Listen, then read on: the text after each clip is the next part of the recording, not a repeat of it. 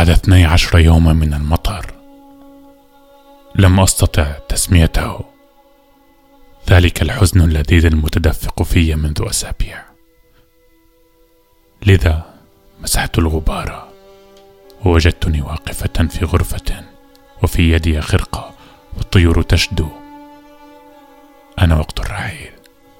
أنا وقت الرحيل. وكامراه عجوز عند نهاية حياتها. كان في وسعي استذكاره. صوت رجل لم أحببه. عضعض مرة هدي وراح يهمس. حمامتي الصغيرتين زنابقي زنابق البيض. كدت أبكي حين تذكرته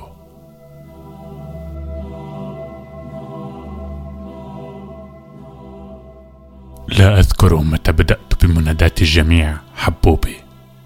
كما لو كانوا بناتي أعزائي وعصافيري الصغيرة. لطالما لطالما أحببت أكثر مما يلزم أو ليس بما فيه الكفاية. البارحة قرأت قصيدة عن الرب وكدت أصدقها.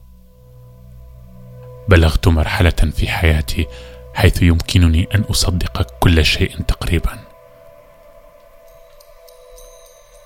اليوم وأنا أملأ خزان سيارتي بالبنزين.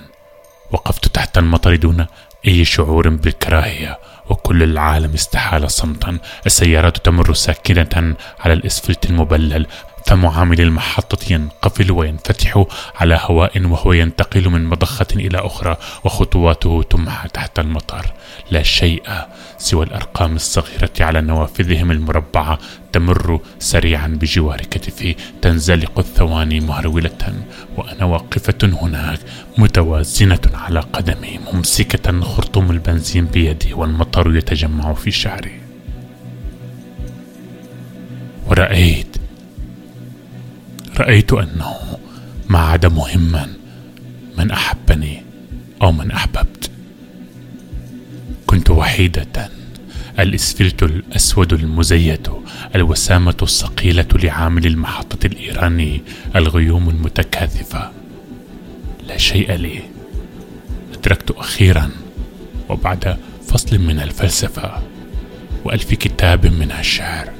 وبعد الموت والولادة وصرخات الرجال الحادة الذين هتفوا باسمي وهم يلجونني أدركت أني وحيدة شعرت بذلك في أعماق قلبي وسمعت صداه يتردد كجرس رفيع.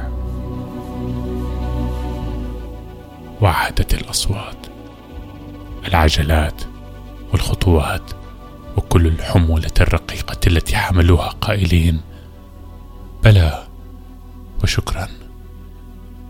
دفعت المال وصعدت إلى سيارتي كأن شيئا لم يكن كأن كل شيء يهم.